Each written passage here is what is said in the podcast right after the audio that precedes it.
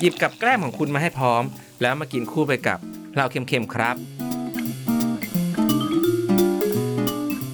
เราเค็มๆวันนี้มากับเมนู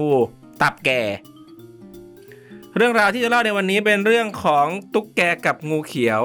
ทั้งตุ๊กแกและงูเขียวพระอินต่างก็เป็นสิ่งมีชีวิตสามัญประจำบ้านที่ใครๆ ก็คงต้องเคยประสบพบเจอกับตัวเอง หรือเคยเห็นผ่านตากันมาบ้าง และบางท่าน ก็อาจจะเคยได้ยินได้ฟังกันมาบ้างแล้ว กับเรื่องราวสุดซาบซึ้งนี้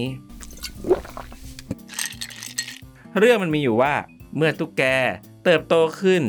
ผ่านวันผ่านเวลา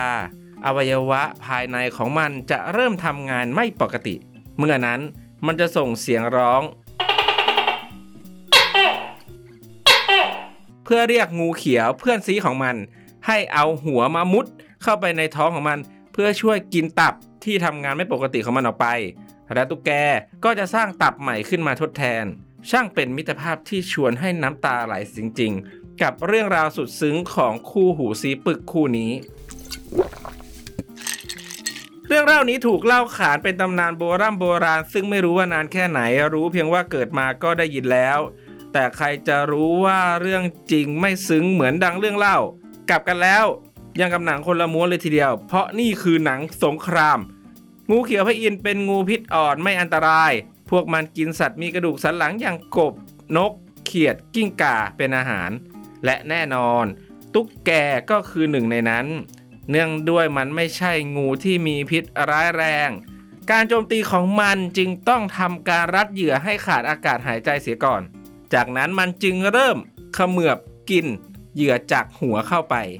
แต่อย่างที่เรารู้กันดีว่าตุ๊กแกนั้นเป็นสิ่งมีชีวิตที่ค่อนข้างดุ เกลียวกราด และไม่ยอมแพ้ง่าย ๆ หากมันยังไม่สิ้นใจดี งูที่กำลังจะกินตุ๊กแก ก็อาจถูกตุ๊กแกงับหัวแทนได้ จนกว่าใคร ตัวใดตัวหนึ่งจะสิ้นใจตายกันไปก่อน เหตุการณ์แบบนี้กินเวลานาน และเกิดขึ้นบ่อย ผู้คนพบเห็นจึงเล่ากันเป็นเรื่องเป็นราวเป็นตุเป็นตะ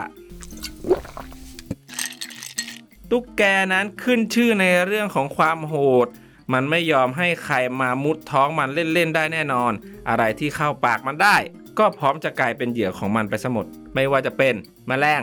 แมงป่อง ตะขาบตัวใหญ่ๆ หรือแม้แต่หนูก็ตกเป็นอาหารของตุ๊กแกได้หมด และแน่นอน งูเขียวก็ไม่ใช่ข้อยกเว้น หากพลาดพลั้งเสียที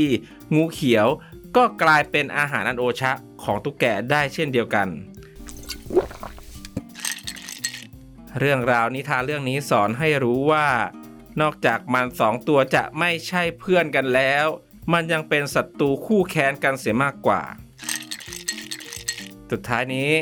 เพราะธรรมชาติที่แท้ไม่มีคำปลอบใจไว้พบกันใหม่โอกาสหน้า สวัสดีครับ